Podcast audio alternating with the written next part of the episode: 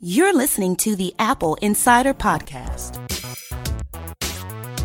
Welcome to this, the 71st episode of the Apple Insider Podcast. I'm your host, Victor Marks, and joining me today is Jason Johnson, who is the CEO of August. Now, August makes a, uh, a, doorbell camera, a smart keypad, and a smart lock.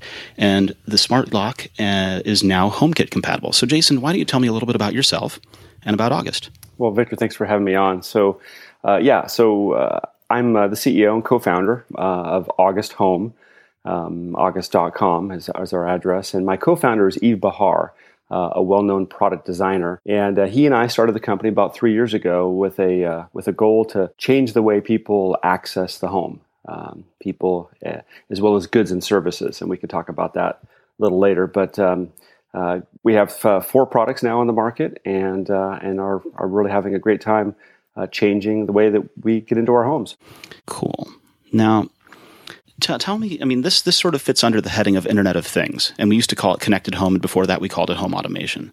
So, so, so just tell our listeners a little bit about this space and and what's going on in this space that they should know about it. Yeah, so the Internet of Things is, is, a, is a term. In fact, a friend of mine came up with it a number of years ago, um, and he was really re- referring to the idea of adding intelligence and, and connectivity to uh, everyday objects. And at the time, they were really focused on uh, adding sensors, um, tags to consumer packaged goods, being able to track uh, packages as they move through uh, logistics. Um, but we borrowed it in in in the uh, in, in, particularly in the consumer world in consumer electronics. We have this wave of Internet of Things devices that that several of us are, are making uh, for consumers to use, you know, particularly in the home.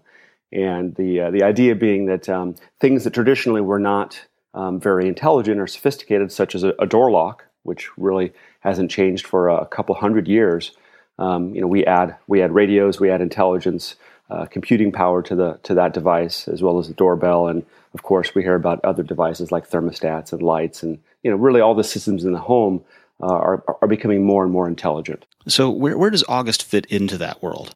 Well, you know, we chose to, to focus on a very particular part of the home, um, uh, really the, the, the, the, entryways into the home. And uh, why we chose to focus on that was was both my co-founder and I had had had challenges of giving access to uh, to people in the past. We we talked about how we both had house cleaners that we had given a, a key to, um, you know, a traditional metal key.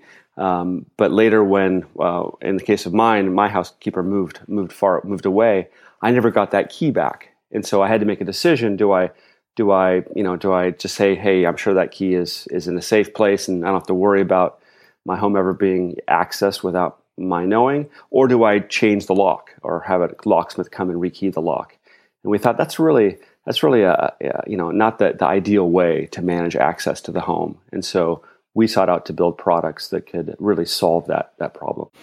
So that leads me to my next question, which is is who is your ideal consumer? Who's this for? Well, we've uh, you know we've definitely found that um, those people who are who are largely responsible for um, the day to day activities around the house, um, call them the homemaker, um, uh, the person who's really responsible for um, coordinating with house cleaners or dog walkers, or let's say you have relatives or friends coming for the weekend and you need to give them a key uh, it's that person that, that often has to you know juggle um, making sure that there's a key under a mat or or behind a flower pot or or going and making copies of keys at, you know at Home Depot.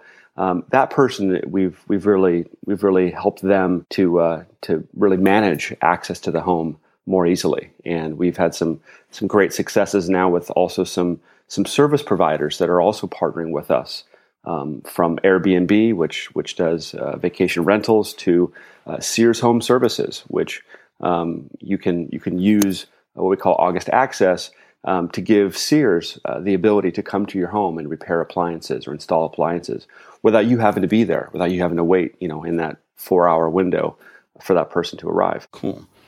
You know, I, uh, I, I feel like some of those examples aren't necessarily things you do every day that uh, that there's specific problems. You know, it's um, for the most part we aren't renting our house out to Airbnb guests, or we aren't having cleaners come all the time. But uh, I, I, can definitely see where you're worried about that access and either having to give up your whole day to wait around, or you know, do you worry about that key that's out there somewhere? I, I can see how that solves the problem. Mm. So, what did you have on your door before you had an August? Because I presume you have your own product on your door. Yeah, I do. I do. Um, um, so I had a I had a very normal um, deadbolt lock. You know, it's, it's, technically called a single cylinder deadbolt. Uh, in fact, it was a, it was a very inexpensive one that I bought on on Costco.com uh, for thirty dollars, like like eight years ago. And um, um, the uh, you know the, uh, the, the neat thing about it is, is that lock is actually still on my door um, because the August Smart Lock actually attaches to your existing lock. Um, the best way to think of August, it's like a it's like a large hockey puck, um, maybe two hockey pucks stacked together. Um, uh, if you will, a robot that you attach on the inside of your door to your existing lock, and then and then using using your your smartphone, you can control that robot to lock and unlock the door for you, uh, either when you're in front of the door or if you are you know if you are remote and you have the remote access capability, um, you can do that remotely. And um, and so the, the, the old lock that I that I, I put on there actually eight years ago is still on there, and it works just fine. So it sounds like you didn't end up rekeying the lock or, uh, or worrying too much about that key that's out there in the world. No, no, I uh, I I I've been pretty safe about uh, about um, giving out keys to uh, to my to the current lock on the door. So for for my own use, what we've had here at my house is uh, about 15 years ago, 16 years ago, we bought a a keypad lock, and it was maybe eighty dollars, but it was a, a, dumb keypad lock. It didn't have any radio connectivity. It didn't have anything else with a key fob. It just had push buttons that would open the deadbolt, mm-hmm. and it also had a single cylinder key for, at the front of it. And we used that for a long time. And I, I decided that while it was cool, I, I, and I liked the idea of not carrying keys around and just using the combination. I, I, wanted to be able to use the phone and tell whether or not I'd locked things or not because it didn't automatically lock. Mm-hmm. And so that's where we started exploring in my house things like August and, and some of your competitors. And um, my my problem, and well, the, the curse of living with me is that I'll change these things and then leave for a trip and leave my wife, my long suffering wife, to experience to figure out how to use the thing in my absence. And so I have text messages from her saying, It would sure be nice if I could figure out how to get into my own home. right. Right. Yeah. It's, it's important when you develop these technologies for the home that um, you think about that situation. In fact, one of one of our one of our uh, advisors, um, uh, Nicholas Negroponte, the founder of MIT Media Lab, one of the early pieces of advice he gave Yves and me was um, whatever you whatever systems, whatever devices you make, you have to make sure that it doesn't take away from the existing experience. In other words, your lock should work just like it did before, right? Regardless of whether the August smart lock is working, whether whether the internet is working, right? Whether there's power to the house, right? It should still work just like a normal lock. Same thing with our doorbell camera. It, even if the Wi-Fi is down, even if if uh, uh, if if our software you know uh, fails, you would press that doorbell button. Your doorbell chimes inside the house should still ring and always ring 100% of the time. And, and that's the, that's that is critical, especially when you when you have people that you live with. Um, you don't want to make them necessarily change their their behavior, at least not right away. So, as as as mentioned a moment ago, you can still use a key, um, and uh, in fact, I probably should admit this, but my wife actually does does carry a key um, on her key. She she drives, so she has a car, and and and uh, so she has uh, she has that key that she could use if she ever had to as a backup. Me, I don't have a car, I don't drive, um, so I don't. All I carry is my is my is my iPhone, and uh, I like that freedom. Yeah, I, I, carry one key on my keyring, and that is the key for the car. Hmm. And uh, when when this happened, when my wife texted me this with the the angry emoji, um, I was able to use August Lock and August Connect to be able to unlock the door remotely for her. Oh, great! So that was actually a success, and thank you for that. That's good, good to hear. Um, of course, there was the time where I'd, I'd installed the the new version of iOS and uh, had to reset my app and reset my app password, and wasn't able to get into the August Lock. I had to reinstall the app in the driveway and then re get into the, re, you know, re-sign into the app to be able to unlock the door. So I was yes. kind of delayed about 10 minutes getting into my house from the airport. Yeah, and that you know, with with we, we use two factor authentication as as as you know full well. You know, it can take a few minutes to uh, to do that process, right? To to sign in, and uh, you know, ho- hopefully you don't do that very often. Um, I think I haven't done it for the past year. Had to re-sign into the app, but uh, but yeah, we we err on the side of of, of high security and and you know a little bit of inconvenience there. Um, um, so sorry about you uh, being well, delayed it's, there. It's, it's, a balancing act, right? Indeed, it is. When it comes to you know your home, um, you know, and I'm I'm a family man, and you know, keeping my family safe is is is uh, you know, if not my highest priority, one of my highest priorities, and and uh, I wouldn't put a product like this on my home if I didn't trust that that uh, that the company that made it went to extreme lengths to make sure it was very secure. Yeah. Well, I'm I'm hoping that when I install the keypad, that will speed up my entry, even if I don't have the app going. and uh, yes, that is a nice a nice little Bluetooth accessory to the lock. I uh, uh, I don't like to run with my phone. I like to just you know just run free without anything in my hands. And uh, it's nice to come back from a run and type in my my personal code into the keypad and have it unlock the door. Let me let me ask: Is there a, a length limit on the number of digits for that code?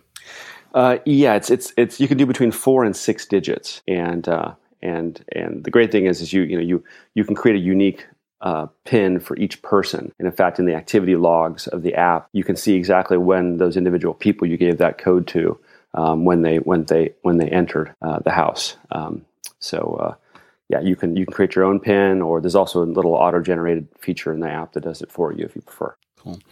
Now, the, the new version of the lock is HomeKit compatible. Indeed, yes, it is. So, if I have the app installed but haven't signed into it, is it possible for me to use HomeKit to open the door with Siri? Um, if you let's see, if you have the app on your on your iOS device and you're not signed into the app, can you use Siri? I know it's a uh, difficult question. It's uh, uh, it's a weird one. um, I think you can actually. Yes. Um, um, once you once you set up the HomeKit feature on the August Smart Lock, and you associate it with your with your Apple ID. Um, then um, then Siri can control the lock, and in fact, other applications can as well. Um, I have a I have a couple of, of HomeKit compatible apps on my phone that um, can discover the smart lock and, and control it. What are your favorite aggregator apps? You know, I, uh, um, I, I, yeah, I, I, have to go right to IFT. Right, IFT is my is my favorite. You know, I, I do lots of IFT recipes, and I control a lot of things from IFT. And I think it's cool that they made that little a little do app that, uh, that makes things really fast and easy. So, um, you know, I use that. Um, uh, I have I have Insteon throughout my house, which um, some of your listeners might not be familiar with. It's it's like an alternative to Zigbee and Z-Wave. Uh, so you have the Hub Pro set up for HomeKit? I do, yeah, indeed I do. And um, you know, I installed these Insteon light switches uh, about eight years ago, and um, um, and uh, the great thing was is that eight years ago, these things these things are fairly old at, at eight years. But the day that I set up that that, that Hub Pro, uh, I suddenly had the ability to control all my lights throughout my house using Siri, uh, and that was pretty cool. Yeah, and I noticed in the Insteon app that their symbol for a door lock is the August lock. indeed, it is. Yeah, you have I, to feel good about that one. it was it was fun to discover that when I was setting up my my hub. that wasn't some prearranged partnership. That was just something they did. No, that, that, was just something they did. It was a nice little, nice little surprise. Very cool. So, um, what what other devices do you have in your network besides the the Insteon switches for the lamps?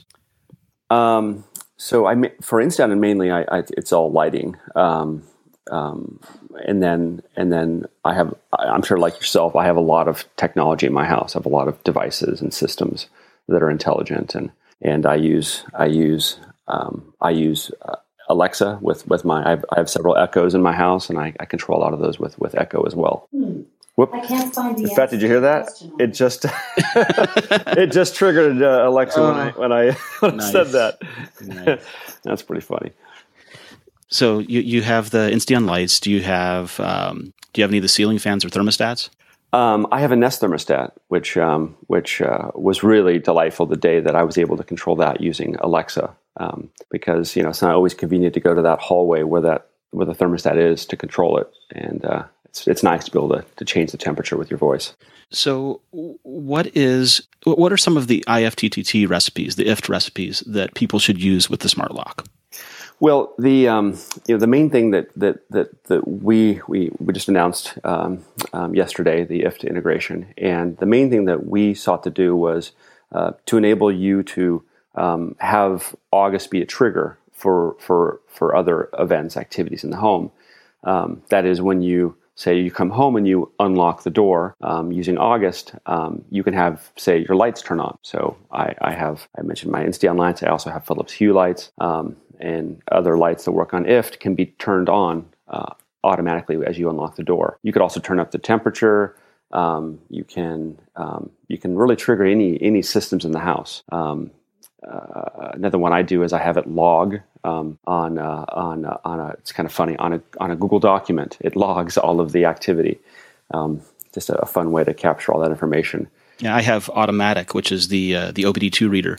Mm. Um, send all of my driving logs to a spreadsheet. Yeah, yeah, it's it's it's it's it's it's a fun way to capture all that, and uh, so um, uh, so entering the home um, and triggering things, and, but also as you leave the home and you lock the door, you can have it automatically turn off your lights, turn down the thermostat. Um, one of my favorites um, uh, is the, the GE oven. So we don't have a GE oven, but I'm, I'm thinking about buying one because if you're leaving the house, you lock the door, you can have IFT uh, turn off your GE oven in case you left it on, which we have done multiple times in, at our house. so um, it would be it'd be nice to have that. But one of the problems that I have with these kinds of recipes, and, and one of the things that concerns me about them is that, you know, you and I, we don't live alone, right? We have families. So when I leave the house and it turns off the lights, have I just turned or sets the temperature down? Have I just turned off the lights and thermostat on people that are still in the house? It's a great question. In fact, um, it's one that um, we spent time thinking about um, as we, you know, people have been asking for us to do an IFT, uh, uh, an IFT integration for quite some time, and and we thought through it for quite a while before we did it. And one of the things we wanted to solve was was this. And and uh, the way that we've approached it is um, when you create your IFT recipe using August, um, you can actually um, select the individual person um, and and whether or not they are able to um, have that specific event be tied to that person, right? So, um, for example, in my household, my wife and I have a certain you know pattern in which I'm generally the last one to leave the house right? So I know that I can have all the systems in the house shut off when I lock the door when I leave. Um, and you know it's not going to turn off the lights on her or turn down the temperature on her. I know she's always generally gone.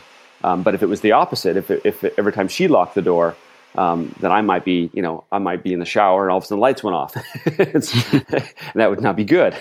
Um, so it's uh, it's nice to have that ability to choose on an individual level um, when those triggers occur. So you have to think through a little bit what uh, what the recipes are and who they're for, and, and using those those personal IDs that you've set up.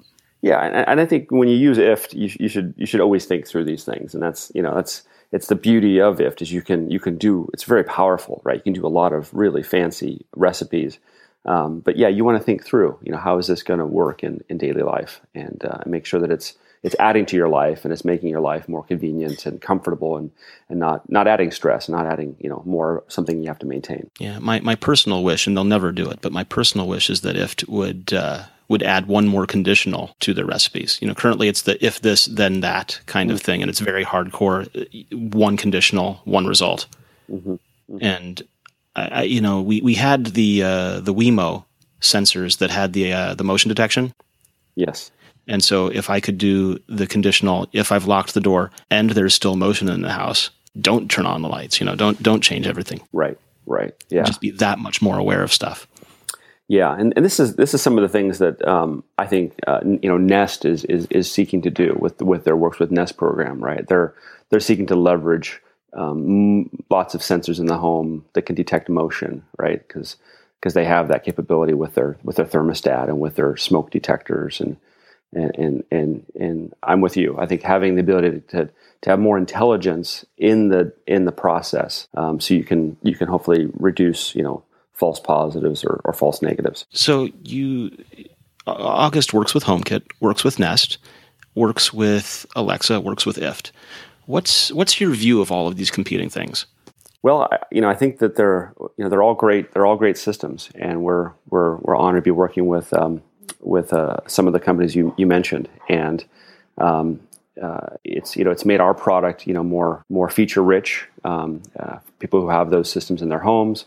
Uh, we also hope that you know that we also make their platforms more more interesting, more valuable. Um, it's you know it's it's great that we are seeing a you know a movement towards people being able to buy the best what we call point solutions and not being forced to buy all of the all of the things on a platform right um, you know once upon a time you know you had to buy a home system that came from one vendor and there right. was only one option for a thermostat and one option for a, a music controller et cetera or light controller And now you used great. to have to go all in on Insteon or all in on Control4 or one of those things. Indeed, indeed, and it's great that we can now pick pick and choose the best best of breed, and uh, and they talk to each other, and and and and uh, we have systems like IFT and works with Nest and, and HomeKit that help us do that. Is there one that you you find that you favor when you're using things personally? You know, I, I use all of them actually, um, uh, and you know, each has their own benefits. You know, I have um, uh, I have different devices in different rooms of the house, and so it, you know, it, each has its own unique you know purpose. Um, but I, I, I got to say, I'm really enjoying voice control. I'm really enjoying the ability um, to be able to to use my voice and uh, and control the systems in my house. Um, it's uh, it's just it's fun being able to choose on a given day which which name am I gonna am I gonna say which trigger word am I gonna say to to control something. So th- th- this is one of the questions that I end up answering a lot and I, I, end up talking about a lot is is how does a person start? What's the first thing that someone should get and how should they grow from there if they're interested in this? Well, you know, I, I think that it's it's it's good to, to look at what is what are what are those things that are really going to change like your daily life and make your make your life easier. We're all we're all really busy. We all have a lot of demands on our time, on our on our on our on our, our minds, right? And you know, having to maintain one more thing for the home, you know, um, frankly, I don't think any of us need, you know, need more more burden there. So I think we should choose carefully those those those devices which are, are definitely going to make us, um, you know, feel more safe, more more comfortable. Um, um, perhaps save you know save money. I think I think I think a smart thermostat is a great way to, to save on heating and cooling bills. Um, obviously, I think that a I think that a smart lock um, is, a, is, is is much safer than giving out metal keys, which we talked about earlier. Can be uh, can also be just lost, right? You can always just you know misplace one, or or if you if you uh, um, uh, you know if you have if you have an issue of of of, of one in your car, or something your car gets broken into, then you got to worry about whether somebody got a hold of that key. Um, so those, you know, those those systems in the house that make you more uh, feel more safe, more comfortable, and perhaps save you money. Very cool. And and so of the three August products that I'm holding here in my hands, the keypad, the lock, and the camera, what do you think should be a person's first entry into August? Well, um, so our, our, two flagship products, the, the, lock and the and the doorbell camera, um, were both designed to be installed in about about ten minutes um, by by really anyone. And um, uh, with the lock, we have about a 98% self-installation rate, which we think is one of the highest, uh, you know, self-installation rates for a for a technology like this for the home. Um, so it's really easy, um, and I really can't I can't overstate um, how easy it is. So um, I highly recommend the, the lock. Um, uh, doorbell camera, of course, is great. Um, uh, whether you have the lock or not, it's a, it's great to be able to see and speak to your visitors at your door. Um, but if you have both, um, as uh, as I hope you'll soon uh, enjoy when you set up yours, you know you can you can see and speak to that person, and you can let them in your house. And uh, in fact, I do that. I I will I will let UPS or FedEx uh, I'll see them at my door. I'll be at my office or I'll be traveling. I'll say, hey, I'm going to unlock the door for you. Just go ahead and put that package inside the door and close it. And uh, I watch him drop the package. He, he, closes the door. He waves to me, and I, I lock the door. And uh, it's a it's a great to not have to get that little sticky note on the door when I get back from from from travels uh, about that package. I have to go stand in line at the uh, at UPS or FedEx and, and, and, pick up. Do you have internal cameras inside your house as well? I do. I do. I have I have a Nest Cam, um, and uh, um, and it's also pointed at my front door. And, uh, and and part of our partnership with Nest was we were one of the first that they gave us access to their API in the Nest Cam, so that if you have a Nest Cam and you and you connect it to August, um, when your door is unlocked, it, it, it begins recording immediately, um, and it will um, it will give us a little 10 second uh, video of that, which goes right into your August log feed, so you can see all the activity, the door unlocking, and you see you see the August doorbell cam video, you see the Nest Cam video, and you get that nice full picture of what's happening around your door. So when when you allow the UPS fellow to drop the package, you can see that he just dropped the package, and didn't do anything else. That's right. I can see okay. that. Mm-hmm. Very cool. So where can people purchase these products? So we're we're in many many retail stores, um, um, uh, all the Best Buy stores. Um, um uh, I believe this week um, it's being rolled out in Target stores across the country, and um, uh, of course Amazon and, and August.com. Very cool. Well, thank you, Jason. I really appreciate you being here. Yeah, my pleasure, Victor. Nice talking to you. Cool. I'm just going to go ahead and, and stop the recording there. Casper is a sleep brand that created one perfect mattress sold directly to consumers eliminating commission driven inflated prices. Its award winning sleep surface was developed in house, has a sleek design, and is delivered in a small, how did they do that sized box? In addition to the mattress, Casper also delivers an adaptive pillow and soft, breathable sheets. And its quality. An in house team of engineers spent thousands of hours developing the Casper, and it combines springy latex and supportive memory foams for a sleep surface that's got just the right sink and just the right bounce. And its breathable design keeps you cool and helps you regulate your temperature throughout the night. Mattresses are expensive. You know, if you go to a mattress place, they're ridiculous, and they cost over fifteen hundred bucks. But Casper mattresses cost five hundred for a twin-sized mattress, or six hundred for a twin XL, seven fifty for a full, eight fifty for a queen, and nine fifty for a king.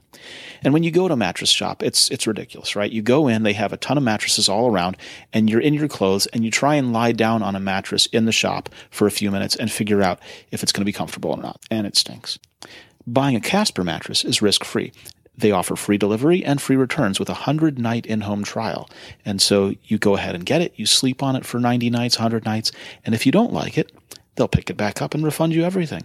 They understand the importance of sleeping on a mattress before you commit, especially considering that you're going to spend a third of your life sleeping on it. Time magazine named it one of the best inventions of 2015, and right now it's the most awarded mattress of the decade, and they have free shipping and returns in the US and Canada. You can get $50 towards any mattress purchase by visiting casper.com slash insider and using insider as the code. This is going to be a great night's sleep. Now, to the rest of our show. Mikey, Mikey Campbell, editor at appleinsider.com, is joining us to talk about the latest in rumors. Yep. Not much this doing, week. Mikey? Not much. Well, last time we talked about a MacBook Pro with the idea of having an OLED touch bar across where the function keys go. Indeed. What's developed on that rumor since that time? Well, quite fortuitously, a uh, supposed chassis or um, the uh, the subframe with the uh, you know the, the the big aluminum part on the top, the keyboard. You mean the top case? Uh, yeah. Which Apple calls the unibody chassis since it attaches everything to it. Yes. Um, so that supposedly leaked a uh, 13 inch version um, that has space at the top for, you guessed it, an OLED touch bar. So basically, it's the QWERTY keyboard cutouts, right, for those keys. And instead of the function key row, it's just a uh, it's just blank aluminum with a slot on one side, and then on the right side it has uh, what looks like a like a little indentation where you could put a, a indent, indentation It's where a you could recess for a connector, isn't it? perhaps a connector. Although I was uh, looking at it um, the other day and uh, kind of comparing it with Ming Chi's note about Touch ID, and I was thinking that maybe that little bit of extra depth is going to be home for a Mac version of Touch ID. Well, if you look at your current keyboard and you look at this image, which is on our website at appleinsider.com, that space is the space just north of the delete key, which, Which is, traditionally where the power button's The power located. button, yes. And and so the question is, Logical what do you do with power? What do you do with with Touch ID? Exactly. Right? Yeah, logical place to put it. So, uh, if they do incorporate it, Touch ID, that is, I would guess that they would um, make it part of the OLED bar, uh, since that seems like the most uh, space efficient way to design something like that. I don't. I don't think they would have it kind of like you know the uh, the old uh, ThinkPad Oh, the little bar that yeah. you swipe your fingerprint across, kind know, of thing. scanner. I don't think they would do something like that. Um, so integrating it into the uh, OLED bar would be the way to go. I think. I mean, it could it could just be um, that it's not going to be a standalone at all, right? So what I'm saying is they would integrate it as part of the OLED touch bar, so it Right. won't be like its own separate thing, which would be cool. Yeah. And also, uh, the it, I mean, the the chassis didn't really show too much. I mean, it's kind of difficult to glean anything from laptop leaks. so uh, it it did, however, It showed a few things, right? Let's let's cover the ports here, right? yeah, it had, it had uh, four ports, so that were shaped like um, USB C style, uh, or or shaped for USB C style plugs, and that also lines up with the uh, s- with Kuo's note that um, Apple's going to implement USB C and Thunderbolt three. So there are no Thunderbolt ports or Thunderbolt two ports. there are no Thunderbolt shaped ports as we usually understand them. So it could suggest that indeed Thunderbolt 3 will be included. Okay. The headphone jack moved to the right side. Yeah. Where's the MagSafe connector on this thing? There is none. So Whoa. So that means that Apple's going to probably go USB C all the way and use the uh, the 3.1 to uh, power it. Which I don't know if I I don't know if I like that or not. Well, you'll just end up going with the uh, you know the third party Griffin magnetic adapter for USB C. Well, aside from the fact that uh, MagSafe is gone or will be gone supposedly From this laptop, if this laptop gets made. Yeah. It it also eats up a port. I, I don't I usually use my laptop plugged in. So that means I'll be using it with one port occupied at all times. For power. Nuts. No bueno. Well, use one of the many hubs. I could, but I don't want to buy a hub. Get get a dock station. I don't want a dock. I just want the computer, as it has been for the past, I don't know how many decades. I get it. They're trying to slim things down and make it, you know, small and do away with ports altogether. But I do like having the option to expand whenever I want to without buying something else or attaching something to my computer. Right, but but Mikey, let's be clear. If this laptop gets made, you're going to buy one, aren't you? Yeah. Okay. Look, I'm just saying that this is what I would like, but I will also buy it. Okay. Now, what what should our listeners look out for as this rumor develops? What what should they be paying attention to? What's beneficial to them here? Um, well, we won't really know until uh, they start uh, the logic boards and all that. The good stuff starts leaking out. Um, I would look for the MacBook style battery cells. Could give us a clue as to uh, what kind of life this thing is going to provide. Um, You, you mean the battery cells that are layered that fill every mhm. inch, every ounce of space occupiable inside the case? Yeah, it's interesting though because this uh, this chassis image looks like Apple didn't really slim down on the current, you know, as far as um, making it thinner. It's not really. Height, height of the case is still the same. It looks like it. Uh, I know, you know, looking at this, I would say that it is slimmer because look at around the headphone port. The yeah, but you gotta you gotta remember. Well, I'm looking at my uh, 15 inch right now, and I'm, I'm looking at my 15 inch as well, and the amount of space above and below the headphone port on mine is significantly more than the one in this picture. Mm, I don't really see that difference. It's the, the headphone port is pretty much right up against the bottom and top of the case, and Yeah, on mmy I've got a good two millimeters on either side of it. Really? Yeah, Hold on. I can get out my calipers and measure this if you like. Sorry. I've got some calipers around here. Yeah, mine. I don't know. Yeah, measure it. I guess it's just. A, It's about a millimeter and a half on either side of the headphone port, top and bottom, to the edge of the case. Just uh, looking at there, and and on this picture from from uh, our our site, it doesn't appear to be one. Much much slimmer. so a millimeter slimmer. Uh, yeah, looking like a half mil on each side. Well, it would be good if they don't bow out the bottom. You know how they uh, have the. Yeah, the the bottom tends to uh, So it would come in at, at an angle to to make it deeper in the center so of the laptop. if they do away with that, then it would be much slimmer. Although I don't see any exhaust ports. Do you? No. the exhaust ports traditionally on these laptops are in the screen hinge. Yeah, no. Uh, for the intake, I mean, the intake Uh, on the That's on the uh, MacBook is you know the gills on the uh, sides.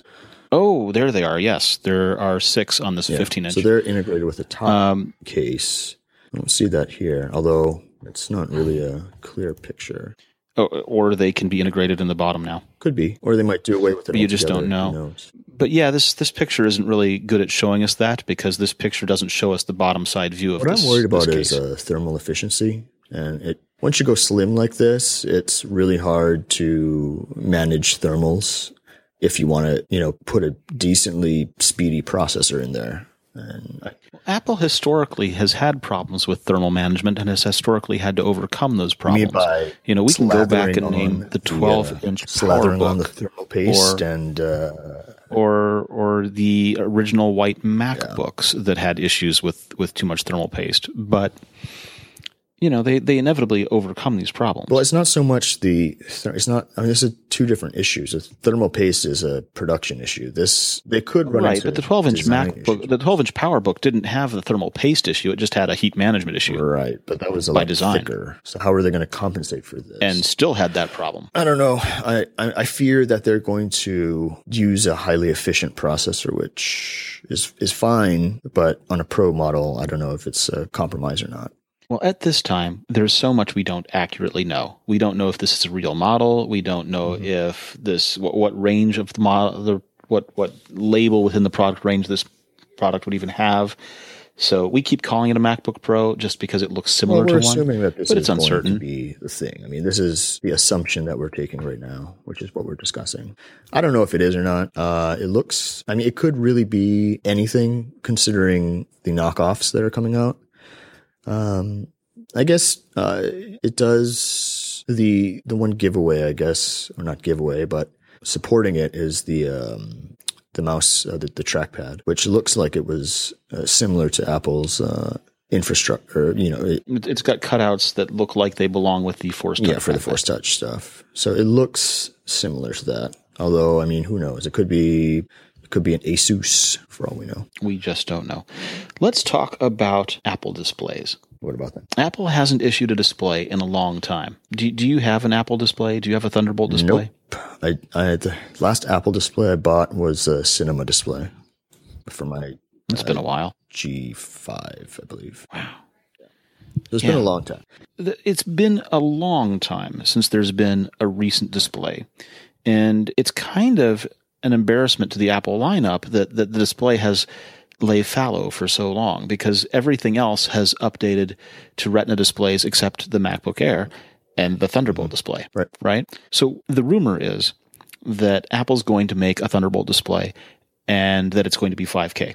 Indeed, like the iMac 5K. So, because you said it's like the iMac, does it make sense that this is possible? Is Oh, yeah. this something they could just grab the same panel and shoehorn it in and call it a day? Yeah, well, I mean, no, they can't just do that. They're going to need something to drive it, which is why the rumor, the rumor is that they're going to integrate a GPU into it. So, say you could uh, theoretically connect your, I don't know, 2013 MacBook Air and be fine driving the 5K. Your good old 12 inch MacBook. So I mean that's the that's the theory, and it's been floated around by a lot of different sources. I, I think you mentioned one from Twitter. We both saw a couple days ago. Yeah, well, I mean, why, why is this even plausible? Uh, you know, is it because that Thunderbolt can export uh, support external graphics cards? Well, yes, or, I mean the, ever since the Thunderbolt display was uh, announced, uh, people were just kind of speculating that Apple would uh, follow it up with a GPU model or one that would have GPU in it because they specifically mentioned that fact that uh, uh, Thunderbolt does support external GPUs, and just people just kind of put two and two together and said, "Oh, well, one day the Thunderbolt display is gonna gonna have this really rocking GPU inside, and it'll be outrageous pixel densities." And that just hasn't just hasn't happened. But the rumor just won't die. Yeah. So this past week, a fellow by the name of Stephen Foskett on Twitter tweeted at, uh, at John Gruber and said, "What if Apple put the graphics card in the monitor? It would work with most all Thunderbolt Macs and wouldn't require two cables." And this is this is how rumors start, right? Sometimes we get rumors from analysts like Ming-Chi Kuo. Sometimes we get information from let's just call them sources, people who we know or or have reason to trust who have information on the matter. And sometimes they're just speculation. That's not not unreasonable speculation, but speculation, right? So so what happened after Foskett tweeted this, and then Gruber said that he'd place money betting on it, and uh, you know it, it, it sort of became a Well, thing. it just gained momentum, mainstream media, of course, and you know, it's a, it's kind of a, I mean, the the display itself has a following, right? People like the look of the display, You know, it matches Right. the other products. except it's uh, shorter than the than the iMac, right? well, the iMac has a chin. well, remember the the whole thing about why why Apple didn't make the stand a bit taller so it would be in line, so people could run an iMac and the display at the same time. But it looks weird because it's like just a, an inch shorter, I think. Anyway, well, you get one of those 12 South products and stack it on it to make it fit. yeah, You put a drive underneath or something. But but uh, yeah, I mean, it just caught gained traction with the tech community, and then I don't know, just kind of escalated from there. Right. So then, then citing unnamed sources, like we just said, iMore reported that a Thunderbolt connected monitor with a 5K display is not happening at the keynote or any time in the immediate future. Yeah, I mean, I don't know. What do you think are the chances that they're going to release it? I mean, it's been so long. They might. I feel like they maybe didn't abandon it that product, but they just it's not something that they need to market. Well, so here, here's the thing I was discussing with Shane a couple of weeks back, right? I, I wanted a new Mac Mini, and Shane told me I was nuts to expect one, that there never will be one, that Apple's plan is that you buy a laptop and use a display. And Apple has sold the uh, the Sharp LED monitor. which is uh, discontinued. Right. So they'll pick a different monitor to buy in that's not the Sharp one, and uh, and use that. Now it's interesting just because Sharp's business got bought by Foxconn, I believe, and Foxconn has a great working relationship with Apple for products like well your iPhone. So it's entirely possible that down the road there could be a a Foxconn made product for Apple that's based on the Sharp Well, stuff. remember that Apple That's me starting a rumor. Don't take it Apple seriously. also was actually an investor in Sharp in their um uh God what anyway in their latest uh, LED facility their plant Mm. they were said to be a quiet a silent investor in that so um that that plant was feeding um portable display uh, portable device displays. So but was also churning out TVs when Sharp was still making them. So Apple already had an interest in in Sharp uh, for a few years, um, and we didn't see we didn't see a display come out during that time. So I don't know how how much stock I'd put in uh, seeing one from Foxconn. Sure, it's it's not necessarily possible, but the the notion is that Apple will just at least pick another supplier to sell monitors, whether they pick up you know some some future Foxconn product or they just source another monitor that's existing and quality enough. Yeah, it's it's been their thing to just take the raw display and add their own uh, controller and stuff on it, and just uh, maybe a few additions. Right, but they can resell someone else's just as easily at this point, and especially if they're focused on selling more phones, selling more iPads, and selling Yeah. more laptops. It's weird because they're streamlining their lineup while at the same time bloating it out with relatively similar models. Like uh, right, the lineup is elastic at this point. You know, they're they're shrinking it in some ways while growing it weirdly in yeah, others. I don't know. Um, I don't. I don't. It, I, displays were never their thing. I mean, they've they've always had good displays, but they were priced out of the market for a lot of uh, you know just casual consumers. They had. Well, they, they existed for the design so that the display could match. I the remember product. the uh, the calibrated displays that they used to sell with the um, the early Macs as an option. no. I think ones? they were maybe Sony displays. I don't remember, but they were. Uh, it, this was the day when How far back they were you not thinking? flat panels. This was like a. This was like the big, What what, what year are you like thinking? in maybe the nineties. Okay, so Stone Age, you could buy a Sony that was calibrated to match a a pre G three Well, yeah, yeah. Power Mac. Yeah. None of that stuff matters. Uh, I mean, they have. Let's let's if you're going to bring up dead history, bring up the Power Mac G3 with the giant uh, Trinitron tube monitor dressed in in blueberry and white frosted plastic that matched, right? Or or bring up the cinema display that was a four by three ratio flat panel that matched the uh, the the Mystic and the the the graphite Power Macs, that was a nice display. right? Nice display. With the pinstripes in the display. Nice. I have that one. Yeah. Or or even after that there was the uh the the white frosted one with the ADC connector. Oh God. And then Ugh. yeah, and and then then you get to the aluminum ones with the ADC connector and then f- the DVI connector and then finally finally finally Thunderbolt, right? And in each one of those cases for the past I want to say about 15 or 16 years, you're getting a display that is a nominally good display, okay display, but the point of it is that it matches your computer. Yeah.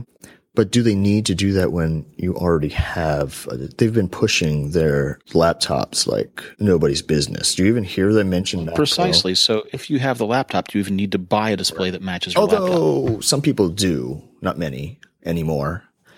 I that I mean, with the with these high resolution displays that they're the Retina displays that they're using now, uh, there are few scenarios in which I would be tempted to have a second display. Uh, everything on here fits on my on my desktop right now.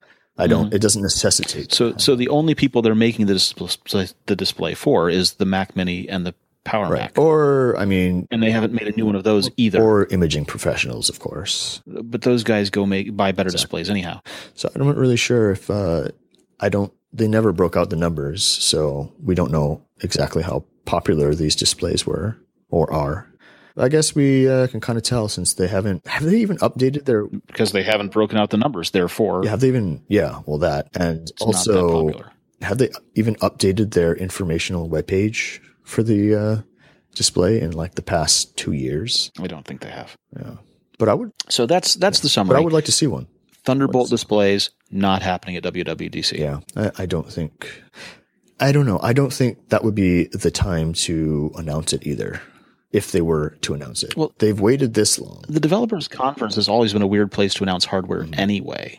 W- But displays, come on. I would. I would uh, expect them to, if anything, announce it as an accessory to the MacBook Pro or the MacBook. More, uh, more, more likely a accessory to the MacBook, right? Yeah. It just has.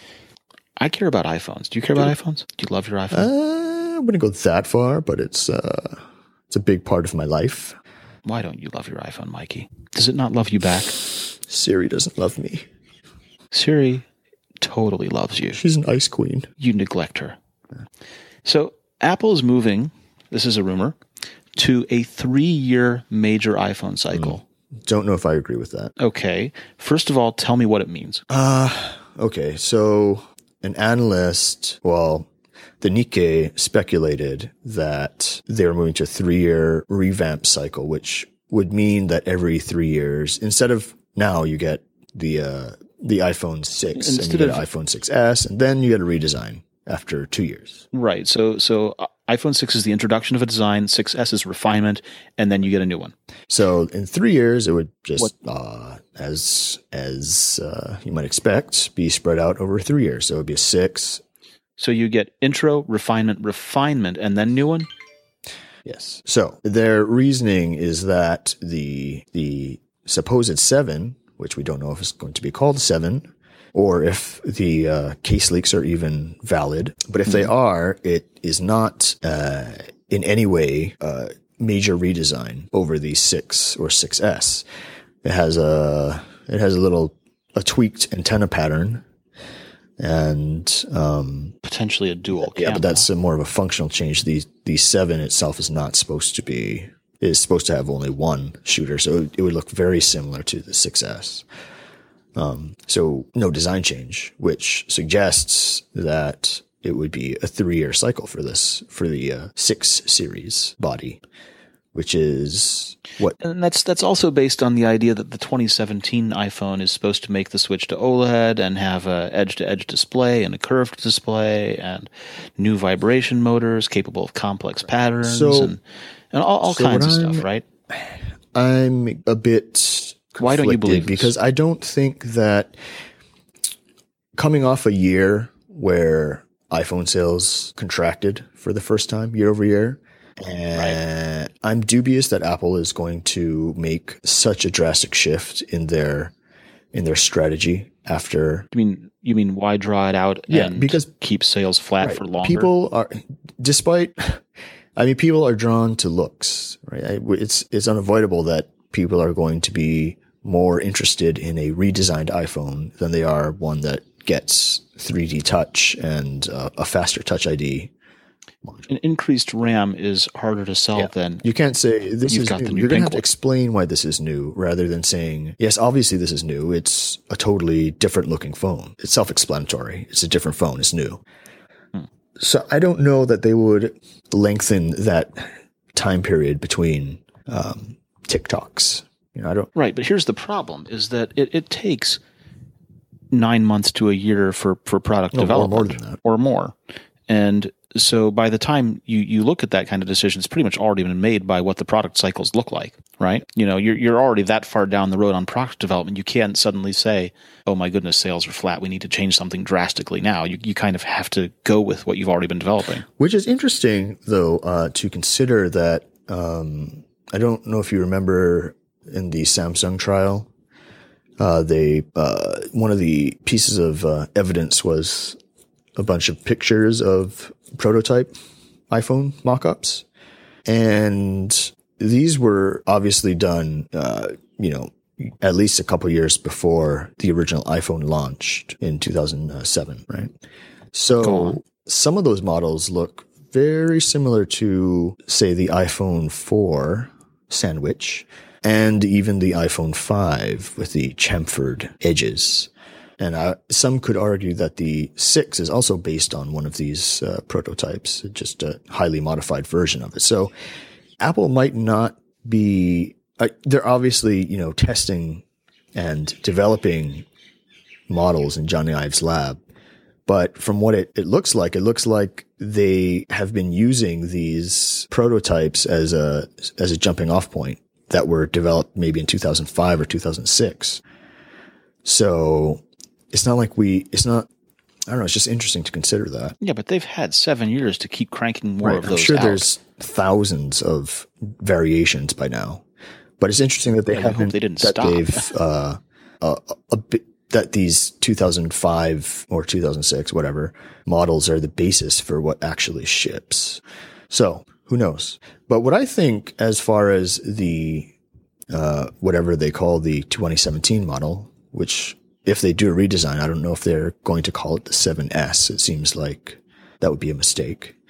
Um, it seems to me that the Nikkei is kind of is kind of you know grabbing onto this um, notion a little too tightly. I think maybe Apple could be uh, hurrying up production for the OLED model and bringing that up a year instead of you know waiting until 2018 to roll it out. Say so instead of going to a three year model, they're actually truncating the the two year, which is for the iPhone 7. So they're they're shortening that um, that life cycle and introducing the 2017 ear- early. And then they could go back to like a two year. Who knows? Or they could so release the, one every year. for- Who for- knows? I don't know.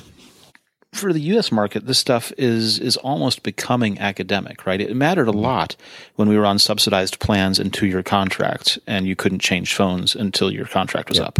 But with with the various different upgrade options provided by the carriers, where they you know they'll sometimes let you upgrade once a year, or they'll let you upgrade as many times throughout the course of the year as you like.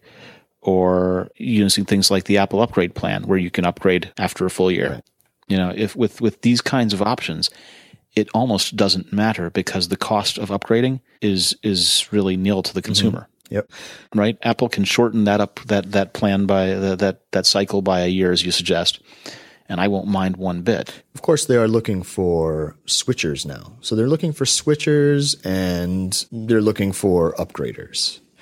So Yeah, I recently set up an iPhone SE, and as I was going through the setup process, one of the options present was, "Would you like to bring over your information from Android?" And it guided you through the steps of getting the uh, the the app for Android to port your data over. Yeah. So, I mean, that combined with the uh, financing strategy that they're rolling out, they rolled out last year, they're really making a push for for growth and and not relying just solely on the appeal of uh, a sexy sexy new enclosure or some uh, exotic technology. They're they're it's become more of a it's become more of a brand strategy for them to just kind of lock people in even even tighter into the iOS ecosystem, right? And I think the play in 2017 is going to be towards people that would otherwise uh, uh, that would otherwise get a Galaxy, right? We got, what is Galaxy's claim to fame? Well, and as we were we were saying, you know, Google is taking a greater role in the design of the Nexus phone. They want to have uh, a greater control and greater influence over what that thing's going to look like and feel like. Um, they're also getting a little bit tighter about how the uh, the the third parties that ship Android are, are doing on updates and going to be enforcing I mean, that a little better. That obviously needs to be done. The it's just way too fragmented. But I don't know if they should be taking too much of a heavy hand to design. That's one of Android's strengths. well, for their Nexus, they Yeah. can because that's the one that they brand Of for themselves. uh, I don't know. I, I don't like Google's design language at all. Do you? Not a big fan of the I mean, material design fine, apps on your iPhone. It's just it feels messy to me. It feels like skeuomorphism in the early iOS, uh, iOS like three. Uh, I uh, I kind of have to disagree Really? with that. I'm not sure how Google's apps in material design feel like skeuomorphism. Well, it feels like along those lines. It does not obviously the same thing. It's not just all frills. I, I'm not seeing any felt pool table. You're not seeing the uh, stitched Corinthian leather. I'm not seeing. No, I'm not seeing the rich There- Corinthian leather. I- it has uh, it has animations that I feel are unnecessary. It, it's it, it's cool to have that you know user feedback, but I think they could have implemented it in a different way. Anyway, I'm just not a fan. Just not a fan. I'm also not a fan of Jony Ive's super Spartan uh, UI that he introduced with um, iOS 8 or 7. Yeah, Mm-hmm. it's just too much. Don't you think?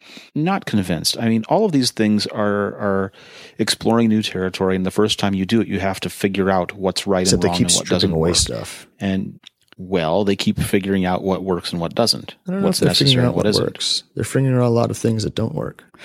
That too. I don't know. QA and um, that Apple software has gone down. Well, it's not QA; it's it's adherence to the human interface guidelines.